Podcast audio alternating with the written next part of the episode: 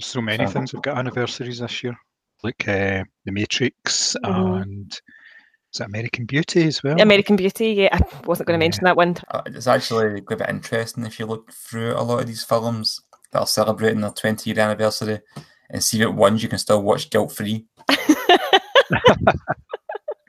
Anytime that big Weinstein company logo comes up at the start of a film, you're like, oh, probably Yes. shouldn't. 5 in the morning. You're gonna need a bigger boat. I feel the need, the need for speed. Roads, and we're going. we don't need roads. Snakes. Why did it have to be snakes? I'm Spartacus! I'm Batman. I am your father. Yeah, it's fine. I don't care. It's fine. I won't work here anyway. You want me to talk? Yeah, I'll talk. You don't want me to talk. I got dirt on all of y'all. I'll start with myself. My wife left me a year and a half ago. There, laugh it up. I slept in my car. Three weeks. Jerry saw it. Isn't that right, Jerry? Yeah, I brought you breakfast. Thank you so much for doing that, Jerry. That meant a lot back then. Welcome, everybody, to the second episode of the Movie Scramble podcast. I'd just like to thank you all for watching, or sorry, listening to our first episode. Um, you could have watched it as well, to be fair. You could have watched it on YouTube, but you wouldn't have seen much apart from a big logo. And I do not mean anything untoward. I don't want us to get cancelled too soon. Joining me as ever is Mary Hello. and John. Hiya, how you doing? How, how are you doing today, both of you? Great. I'm almost away on holiday, so nothing matters at the moment to me. That's not the attitude. John, Uh, yeah, good. Yep, I've got a couple of weeks before I'm away on holiday, so I'm not quite in the mood yet. But thanks, Mary.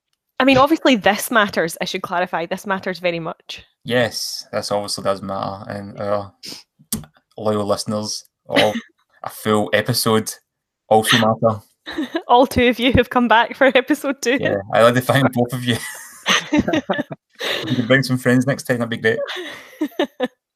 Well, if you've been following us on social media, you'll see we're planning and discussing um, Thunder Road by director Jim Cummings, who also stars in the film. For those of you listening that haven't seen the film or even heard of it, we're going to try and skirt around spoilers and not say too much. It's basically about a cop in Texas who, after death of his mother, seems to be at the final straw in his mental breakdown, and he's struggling with his mental health as he deals with his divorce, uh, the concerns with his job, and just his life. And it's the, the title Thunder Road comes from the kind of songs Bruce Springsteen sings about. He says this in the film at the opening, the opening scene, but Bruce Springsteen sings about these kind of towns where there's nothing happening, there's nowhere to go, and it's about escaping. And he kind of encapsulates this as somebody that's going nowhere in his life and nothing is going right for him, but there doesn't seem to be any light at the end of the tunnel for him either. Uh, This film totally passed me by at the Glasgow Film Festival. I know, John, you've seen it there, I did, yes. yeah, and Mary, you've just seen it recently as well. Yeah, unfortunately, it clashed with a couple of other things that I wanted to see at the festival and it lost out. And now that I've watched it, I'm really gutted that I chose other films over Thunder Road.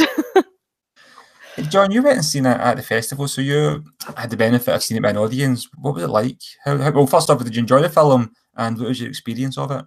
I did. I really enjoyed the film. It was one of these ones that I, I don't know about yourselves if you're when you're at film festivals. It was one that I just chose to fill in a space.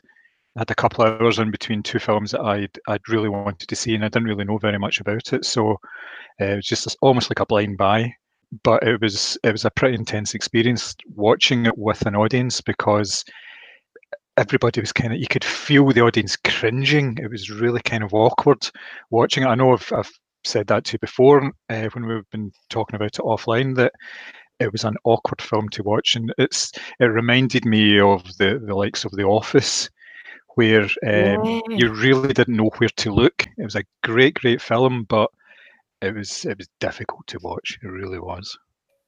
like so there was only two of us watching this in the house obviously but i as i said to you guys earlier i just wanted to eat my own face mm-hmm. i had no idea what to do with myself it was a film that just started and threw you right in of the middle of this guy's sort of nervous breakdown. And I think that's what I liked about it because, you know, mental health can get very messy and it can get very messy publicly.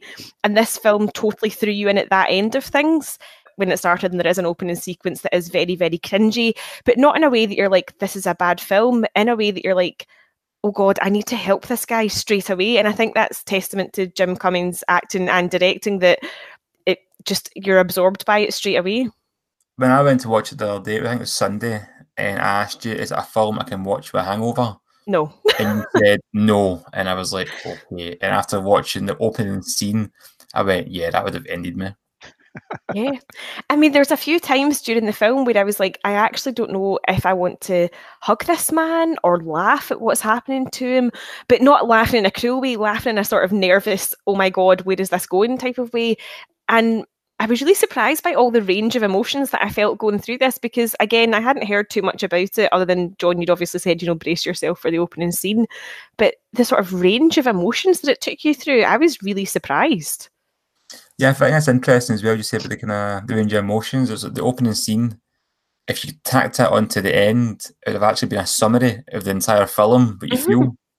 And as you're saying, John, as well, it was very uncomfortable. I didn't know if I was supposed to laugh at certain points. Like I didn't That was the kind of funny. beauty of it, wasn't it? You didn't Mm. really know how you were supposed to feel.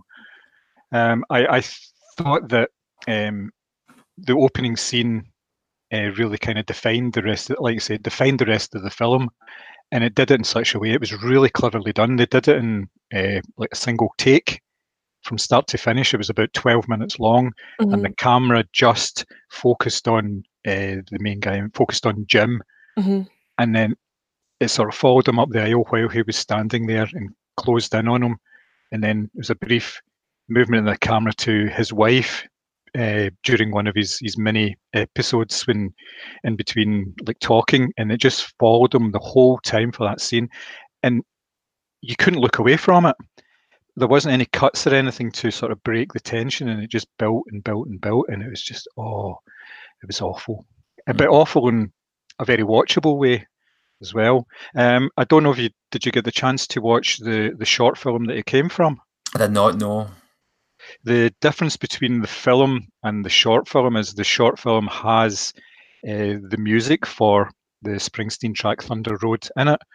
In the opening scene, when he's setting up and he sets up the wee CD player, Mhm. I think it's his daughter's CD player, which is it says so much about him as well. The fact that he's, he's bringing this thing to a funeral and it's this wee pink uh, CD player, and he can't get it working. But in the short film, he gets it working, and he starts doing all the actions that he's obviously uh, choreographed for Thunder Road. But it's actually better in the uh, the feature film because it isn't there, but he still goes through the actions and he, he he's waving his hand saying, "Well, this is about where the harmonica comes in and all this," and it, and it's it's actually more sort of poignant without the music because you, you actually see him breaking down while he's doing this dance, and it's just oh Yeah, I think the music would have almost kind of rationalized it a little bit, whereas without the music, it just was part of this kind of eulogy that he was trying to give that wasn't going quite right. And then the CD player didn't work, and the dance moves were just wildly inappropriate for a funeral. Like the whole thing was just like one big car crash after another.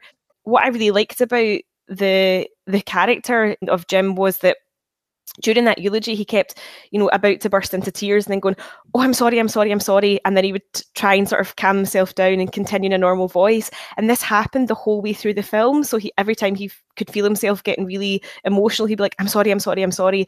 And then keep going with whatever it was he was trying to say. And I think that's something that we all do as humans when we get too upset, especially men in particular. You know, they don't want to be seen as getting too emotional or too upset. And I like those neat little touches that were all the way throughout the film. But as you guys have both said, they were present in that opening moment and that set up the whole trait of behaviours for the rest of it. I, I guess going back to what I was saying about I didn't know where to laugh. There was genuinely comedic moments in it. Yeah. Oh, absolutely.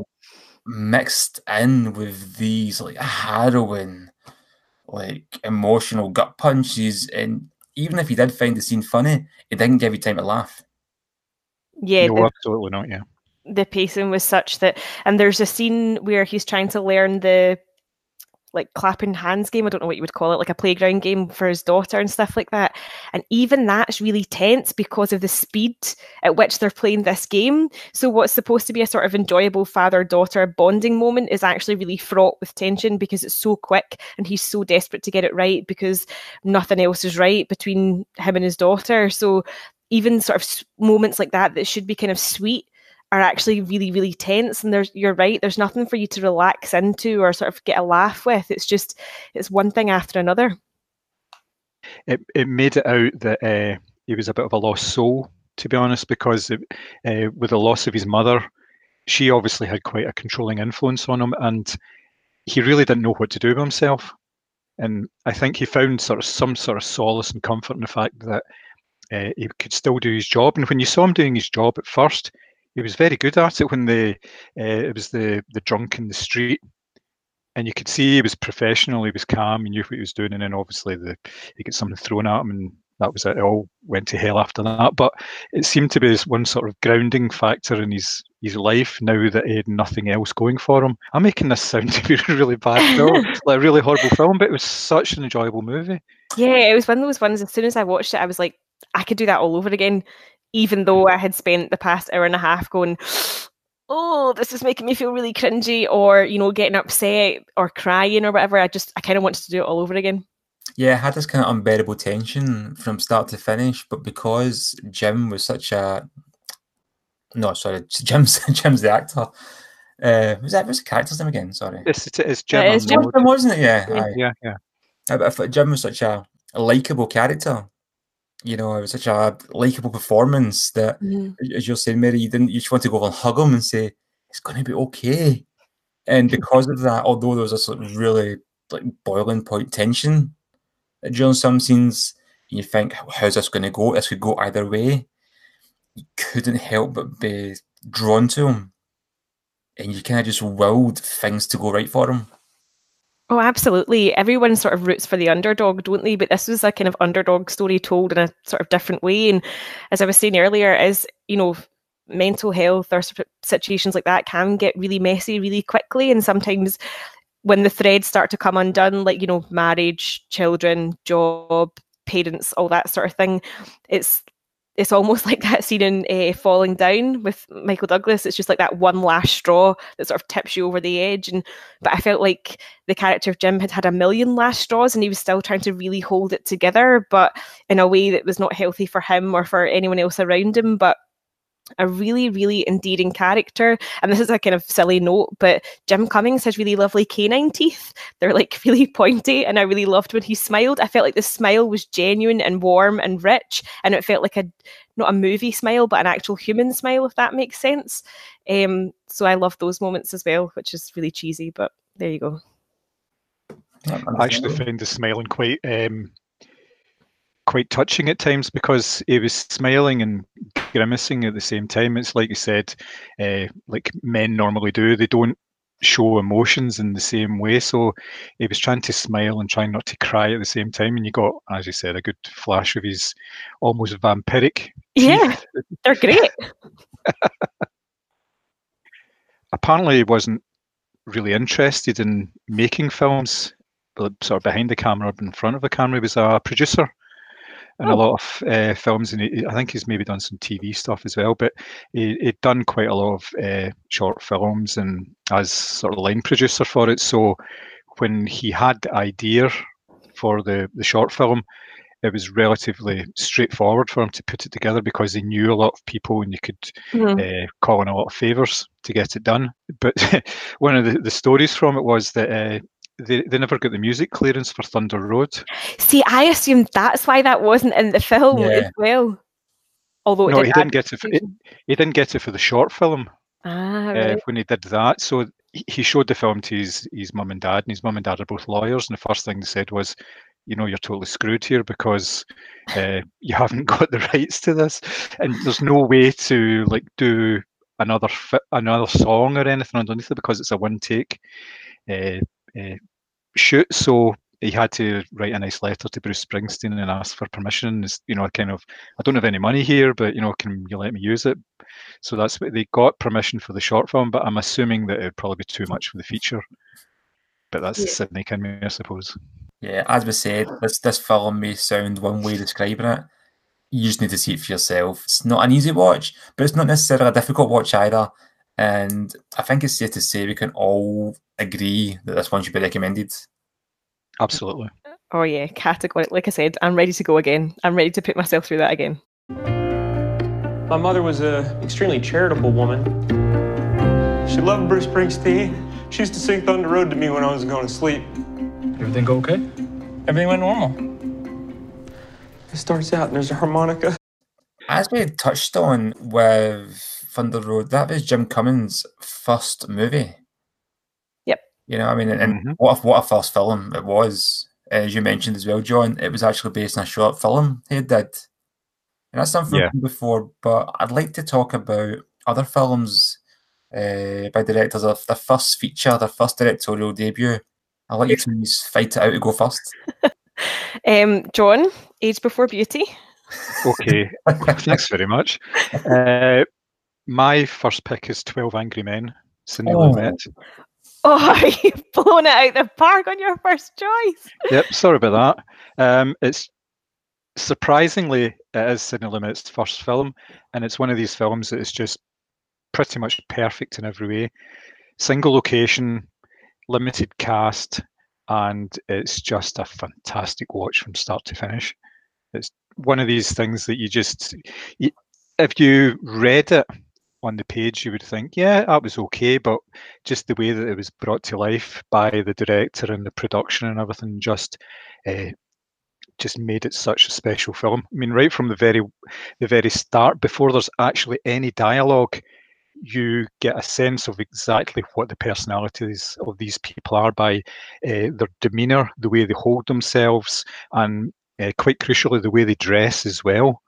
You've got Henry Fonda, who wears a white suit, so he must be the good guy. You you have Martin Balsam, who is slightly overweight. He's older. He looks a bit ragged. He just doesn't know what to do himself. You've got Jack Klugman, who's got the open neck shirt and the hat tilted back and everything. It's just and it says so much about these characters before they actually speak about and you say, well, this is what this guy's going to be like and how the stance he's going to take, and it all fits together perfectly. And then the dialogue kicks in, and it's just amazing. Such a good film. You know, I haven't seen it. What? I haven't seen it. I know of it. Obviously. I know what the film is. I I haven't seen it. It's always in the list, but It's got a kind of sweaty tension about it. I like it. I'm torn between two that I actually can't pick. I know for a fact you'll have one that I have.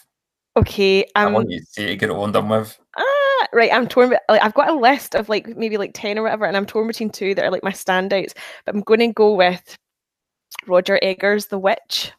Oh, that's an interesting one. Mm. again, it totally bypassed me at the cinema. I didn't I didn't even see a marketing campaign around it at all. It was one of those ones where picked it up in Fopp and was like, yeah, this sounds kind of good. And actually, when I started watching it, I don't know if you guys know the story. It's obviously set, you know, early English settlers in America, and there's a lot of religious hysteria, and there's a family that live in the sort of edge of a forest, classic um, horror trope. But I would say that's where the tropes end. This is a film that, to this day, scares the absolute shite out of me. Like, but again, it's but it's not a horror film where there's all this blood and gore and there's jump scares every five minutes. But obviously, as the film progresses and there's more and more sort of mysterious, kind of witchy things happening, you're like, where is this going? Where is this? Where is this film taking me? I'm not sure, but it made me feel really nervous the whole way through. And then, spoilers, they introduced the character of Black Phillip, who my boyfriend does impressions of because he knows that I won't sleep for like a week at a time when because he thinks this is really funny. But it's it's very unsettling, really creepy, and I, I actually it was one of those films where I obviously the credits rolled and I was like, I can never watch that again. I feel sick. I was actually shaking at the end of it, and there was just something about it that really got under my skin, and I was like. Oh, I didn't like that as an experience, but at the same time, I absolutely loved the film. Anya Taylor-Joy is is great as the lead, and the woman whose name absolutely escapes me, the Scottish actress that was in Red Road, Ah, Kate- Kate. Kate Dickie. Yeah. So so she's in it as well, and it's it's it's got this lovely sort of you know crucible esque Puritan, you know, really plain and sort of you know all the religious mania going on. But it just it was something that really got under my skin, and I, I'll never be able to watch it again because of Black Phillip. Very interesting choice. I didn't realise that was, that was the director's first film on either of them, actually. What I thought you were going to pick, and I know it's on your list, is Tyrannosaur. Oh no way! It was on my list. Are you going to do it? I'm going to. Yes. I love Paddy Considine. I love him. Tyrannosaur by Paddy Considine. I, mean, I love Paddy Considine as an actor. I Yeah. think he's absolutely fantastic. And when I heard he was making a film, I thought, yeah, I quite fancy watching this. And I was not emotionally prepared for it. It's a ringer. It absolutely ruins you. Oh, that opening scene. For those who haven't seen it, I'm going to get a little spoiler here.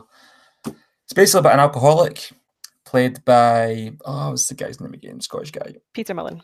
It's played by it's an alcoholic by Peter Mullan. No, I'm going to start again now. That's why, that's, this is why this isn't live.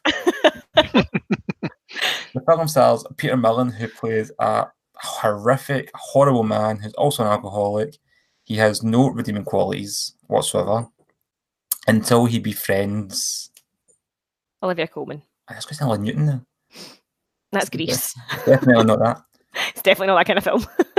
Befriends Olivia Colman, who's a kind of church going housewife, really sweet, really nice.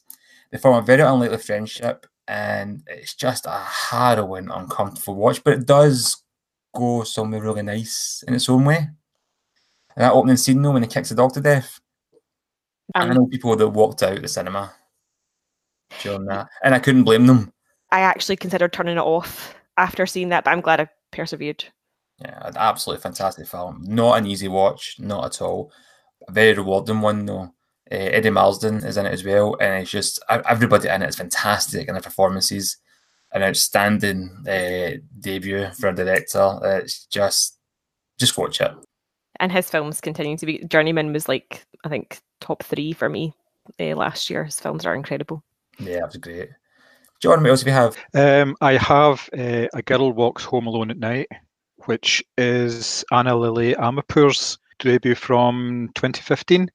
Don't know if you guys have seen this one. It's I've recorded it on my it's on the box. Uh, it, it was on Yeah. film four a while ago, so it's on my. my box It's been as set for like Yeah. three years recorded. Again, it's got sort of parallels with Thunder Road in that it came from a short film of the same name, and obviously they used that for the, to uh, gain the funding for this one. It's basically set in a, uh city called Bad City, which is a fictional city in Iran. Uh, it's shot in uh, sort of glorious black and white. It looks superb, and it's a story of a girl who is a vampire and she goes out on the hunt.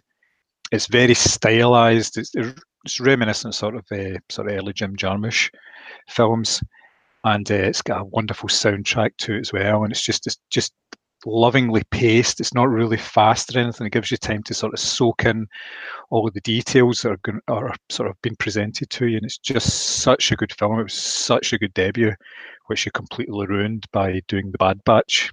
Uh, about a year later, which was awful in my in my uh, considered opinion. I think that's the thing, though. There is the pressure because obviously, like one of the most kind of famous sort of recent directorial debuts is Jordan Peele's Get Out, and then people went in to see us looking for basically a replica, I think, of of Get Out, and it because it's not the same type of film and there isn't the same sort of level of allegory.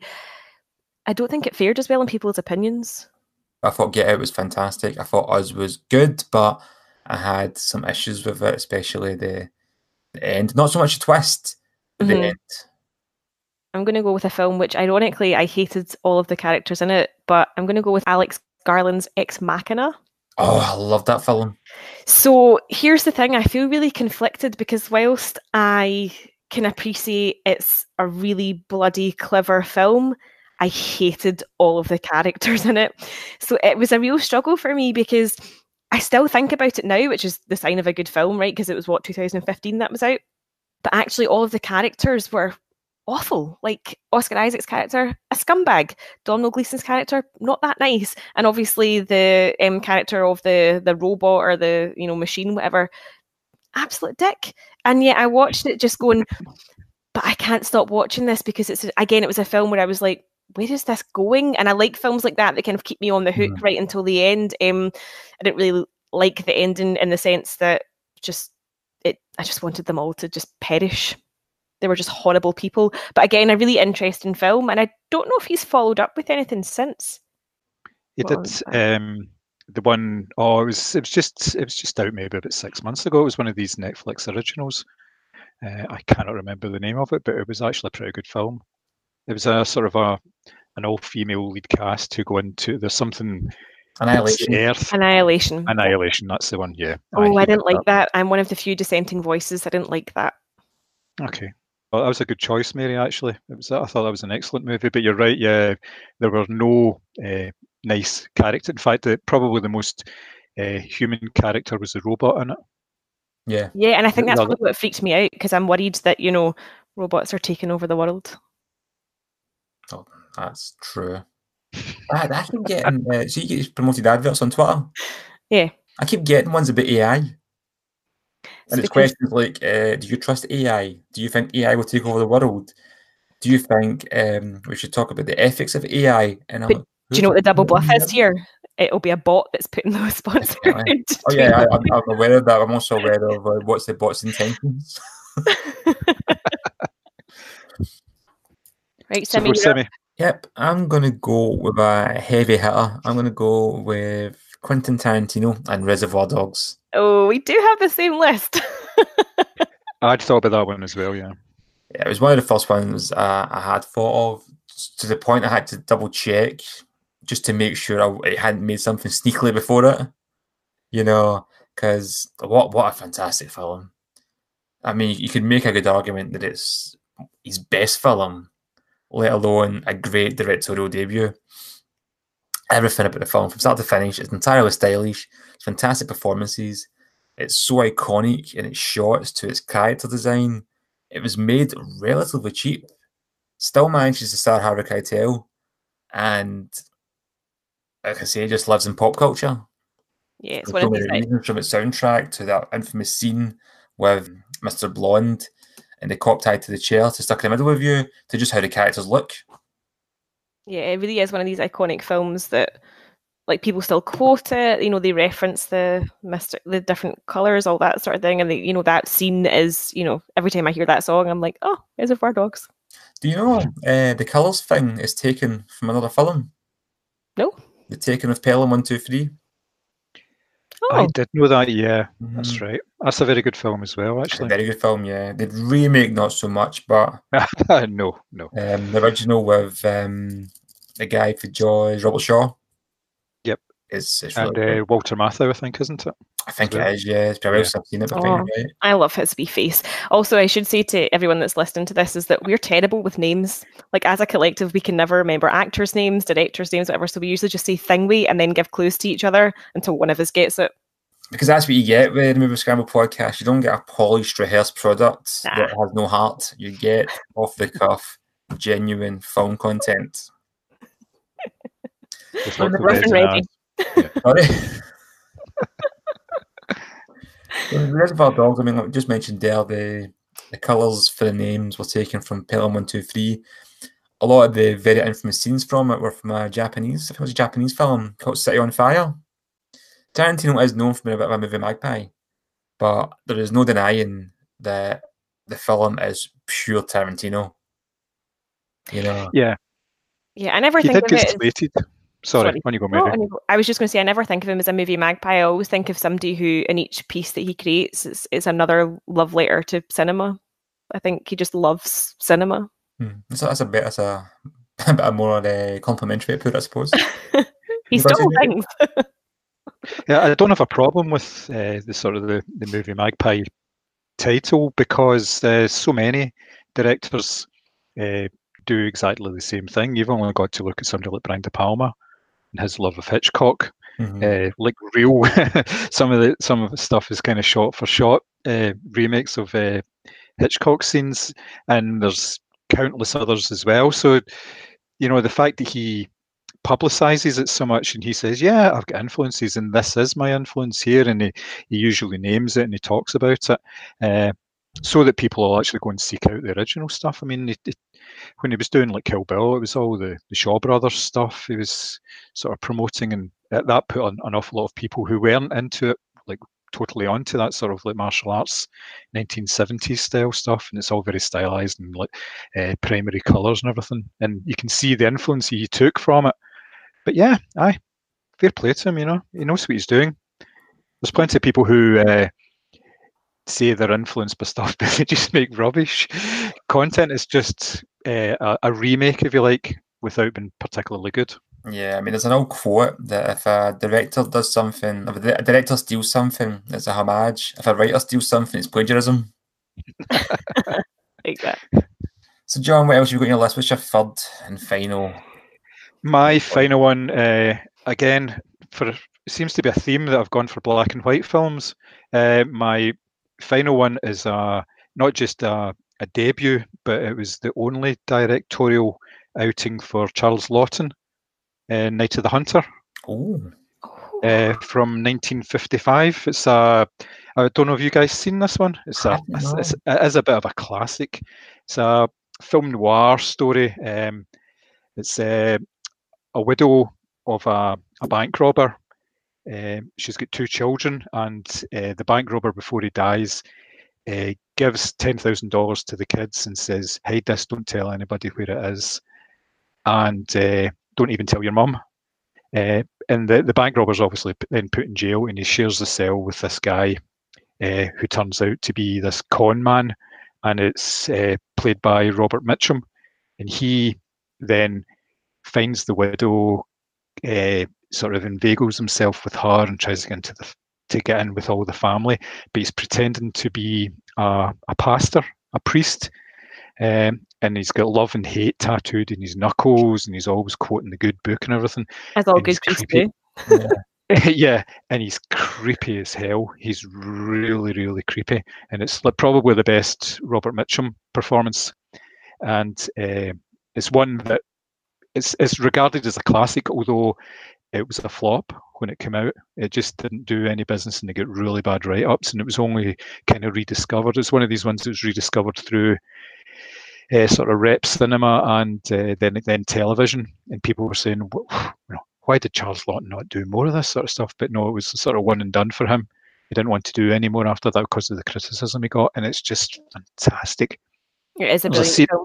Yeah, there's a scene in it where the, the kids are trying to get away from the preacher, and uh, they got on a boat, and they're going down the river, and you can.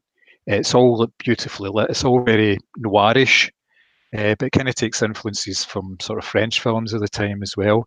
And you hear uh, like Robert Mitchum singing and all this, and it's just oh, it's wonderful. Such a good movie. Okay, I'm going to go for there's I mean seem to be more modern, um, but I'm going to go for a film that um I I felt a real emotional connection with, um, which is Greta Gerwig's Lady Bird. So you know, cheesy like teenage girl cliche here, but you know, any female that's gone through high school and has maybe had your usual teenage strife with your mother because you want to wear a certain thing or you want to, you know, think you think at 16 that you know everything and you're going to go out and conquer the world and your mum's like, you know, I'm 40, listen to me, because you think that, you know, you're going to stroll out of school into a job that's going to pay you to have this New York lifestyle, but here's what reality looks like. So I watched this film on the plane on the way back from Vancouver last year, and it's really embarrassing to sob big snottery tears on a plane full of people. But I just loved this film so much, and Saoirse Ronan is incredible as she is in everything. Um, you know, in, in the lead part as, yeah, as Lady Bird, but just I I felt seen. I felt like, oh, teenage girl life is awkward for everyone. Um, and it's it is it's it's really shit, and it's really hard to try and find your way in the world, especially when you know you're getting so many mixed messages from peers and social media or magazines or your parents or you know teachers and it's just about kind of how you sort of find your own voice without sounding like that's sorry that's really made me want to vomit i'm sorry i just said that um but it, I, I just loved it and yeah there was a plane full of people watching me like you know really sob and try and pull my shit back together because i just felt so touched by it. I, I loved it. And it's this kind of like everything's this kind of nice, warm, sort of almost sepia tinged colour, like as if, you know, when you look back on your youth, it's through sort of rose tinted glasses as it were. But I just I just loved it. It was fantastic. Have you seen it, John? I have, yeah. I was just going to mention the the scene where they're uh, they're out dress shopping for a prom dress, and they're basically at each other's throats, and then suddenly, oh, what do you think of this dress? Yeah, yeah, that's not bad. And then they go back to fighting with each other, so they know when to fight and when to stop. It's such, and um, I've I've kind of seen that dynamic as well. Obviously, in my own household, and uh, obviously I grew up with two sisters, so um, I I, I could recognise it very well, and uh, the dynamic with the dad as well. That was kind of, again, that's almost going back to sort of Jim Cummings stuff. Uh, he played very, very much a, a, background role in her life, and uh, he was, I think, he was out of work and things like that as well, Yeah, wasn't he at the time? right. Yeah, and uh, she was doing things like, you know, when you take me to school, drop me a, a block away from the school, and all this sort of stuff, and he Oh yeah, took it really badly, you know. my dad would wear his slippers when he was dropping me off anywhere, and I was like, if you dare get out the car. Did his feet not slip in the pedals? Did he have special slippers with uh, grips on them? Oh God! Don't tell my dad such a thing exists because you know he's going to go out and buy them. No, but like classic old man tartan baffies. And ironically, I remember seeing it in a program called Eight Simple Rules, which you see on the Disney Channel, and I the nickname for John Ritter's character was Slipper Dad because he used to do that. and I was like, maybe it's just a dad thing. They just all love wearing their slippers while they're driving. I was tempted to go Right. with Bradley Cooper, A Star Is Born, just to annoy Mary. But I'm not. I'm not biting. I f- think I am going to go with Neil Blomkamp and District 9. Yes, what a choice. Oh, good choice. Yeah. Ah, it's- I I think that's why one of the most visually impressive films of, I was going to say the last 10 years, but I may just be cutting it fine by saying 10 years. Mm. Yeah, I think you are. Yeah. I think it was 2009 it came out. Visually impressive film, incredible message to it. Not um, subtle in the slightest in its themes. uh, for those that aren't aware of it, it's basically set in South Africa. It's post-apartheid. It's South Africans discriminating against the alien race that find them they find themselves coexisting with, and it's got similar like themes and stuff to uh, older films like Alien Nation, but it's just such a gut punch of a movie. It's absolutely fantastic. It looks amazing. Uh, wasn't done for a big budget either, if I recall. No, I think it was fairly modest. I think he's he's a bit of an effects wizard, isn't he? So Mhm. um, he was able to do them quite uh, economically. But yeah, it was it it looked a lot more expensive than it actually cost to make. Yeah. very very impressive. Yeah. It's got a break, a breakthrough performance, a breakout performance, sorry, by Sharlto Copley, and he's just incredible in it. The government official to discriminate. Imagine like he's a, he's a Tory, but he's there to kind of like um, keep the aliens in line and stuff and make their life hell, but be- starts to become sympathetic to them when he begins to turn into one. Spoilers. Spoilers. If you've not seen the film, it's 10 years old. You Yeah, for goodness sake. You know, I'm not telling you the end. But unfortunately, it's kind of one of those films that you always thought was going to get a sequel. It never did, and I'm glad it didn't. I don't think it needed a sequel. I think it was yeah enough on its own. And if he didn't walk around for the next like three weeks saying prawns in a South African accent, there was something wrong with him. Exactly. I'm not going to attempt it, although it is a, a household favourite. What do you Well, think uh, of his career after that point, though? I enjoyed Elysium. I thought the story was better than the film, if that makes sense. Mhm. I loved Chappie up until the end. All right. Which which one's Elysium again? I think I have seen Matt it. Damon. No, I'm getting that mixed up with the Will Smith, Jaden Smith vehicle. Oh, there's that after Oh, Earth. another Earth. After Earth. Sorry. Yeah. Aye. Yeah, that was guff. That's, that's, that's incredibly bad. No, I, I, I- like I said, I really enjoyed uh, Chappie. It's not that I didn't like the ending. It was just up until the ending. It was like a five star movie for me. I was absolutely blown away by it. And I, j- it's just something with the end didn't resonate. But Yeah. I thought uh, Hugh Jackman was very good in it, and uh, was it Dev Patel? Yeah. yeah, Yeah, both of them are really good, they were uh, both excellent in it. Yeah. When you think Hugh Jackman, you automatically think Wolverine, and you forget that he's done really cool stuff like um, The Prestige or Yeah. Chappie and what's it called, Prisoners. I think you kind of forget the, the other ones. There's something Mm. else he was in recently that I really enjoyed. Greatest Showman. Uh, what? That's also another film by a first-time director. Is it? Yeah, that's been a phenomenon in itself. Yeah, again, a total sleeper hit that you know nobody thought was going to do well at the box office, and I'm still getting emails inviting me to sing-alongs. Are you going? I mean, my singing voice is absolutely horrendous, but do I love belting it out? Absolutely. It was pretty amazing because the film came out around about Christmas time. It was and, uh, Boxing Day. Yep. yeah, Yeah. and it was still in cinemas in May when the DVD came out. Yep. Because they had like sing along uh, screenings and things like that, and it just it was around for such a long time, and it, it did really good business. So I was kind of half expecting The Greatest Showman two to pop its head up at some point. You know, they would, I- would have found some way to do it, but I do think they're threatening that. oh dear. Everything okay? I'm fine. I never been better in my life. See me wrestle an alligator, help the alligator. We do have to quickly, super quickly mention who you would get in a celebrity fight. Oh, that's right.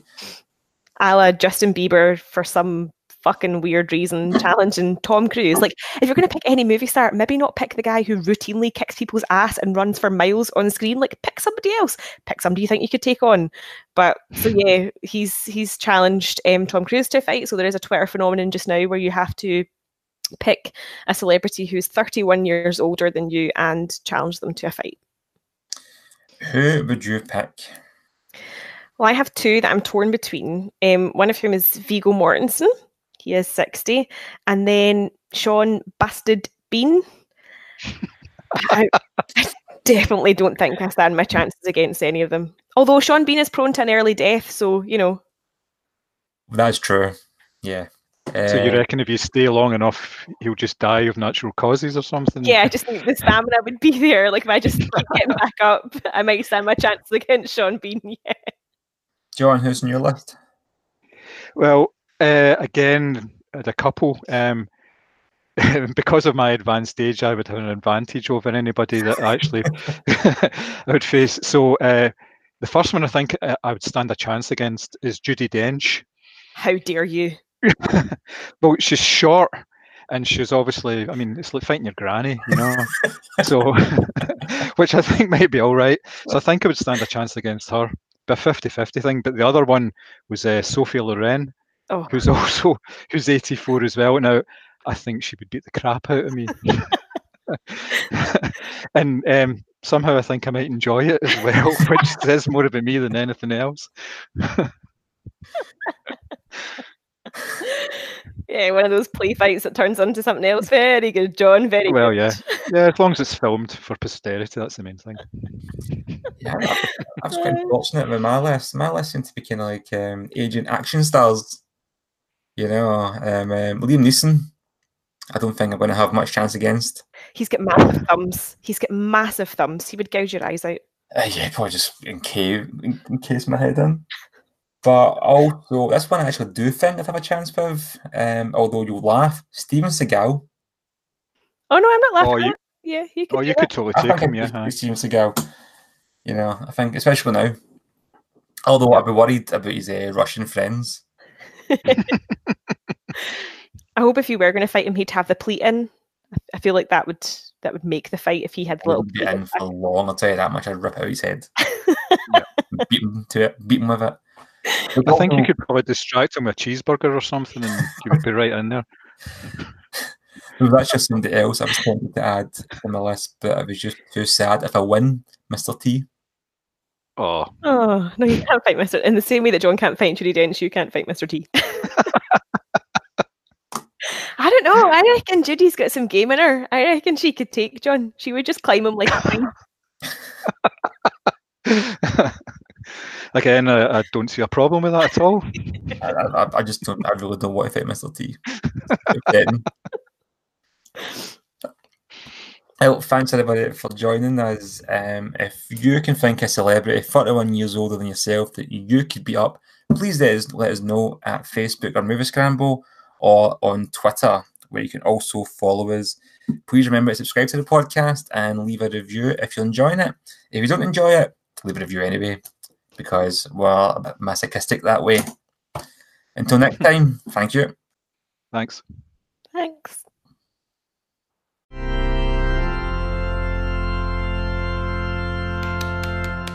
Honey, honey, I, I'm really not going to be good at this kind of stuff.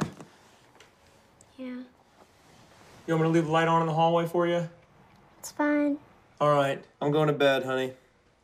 Good night. I love you.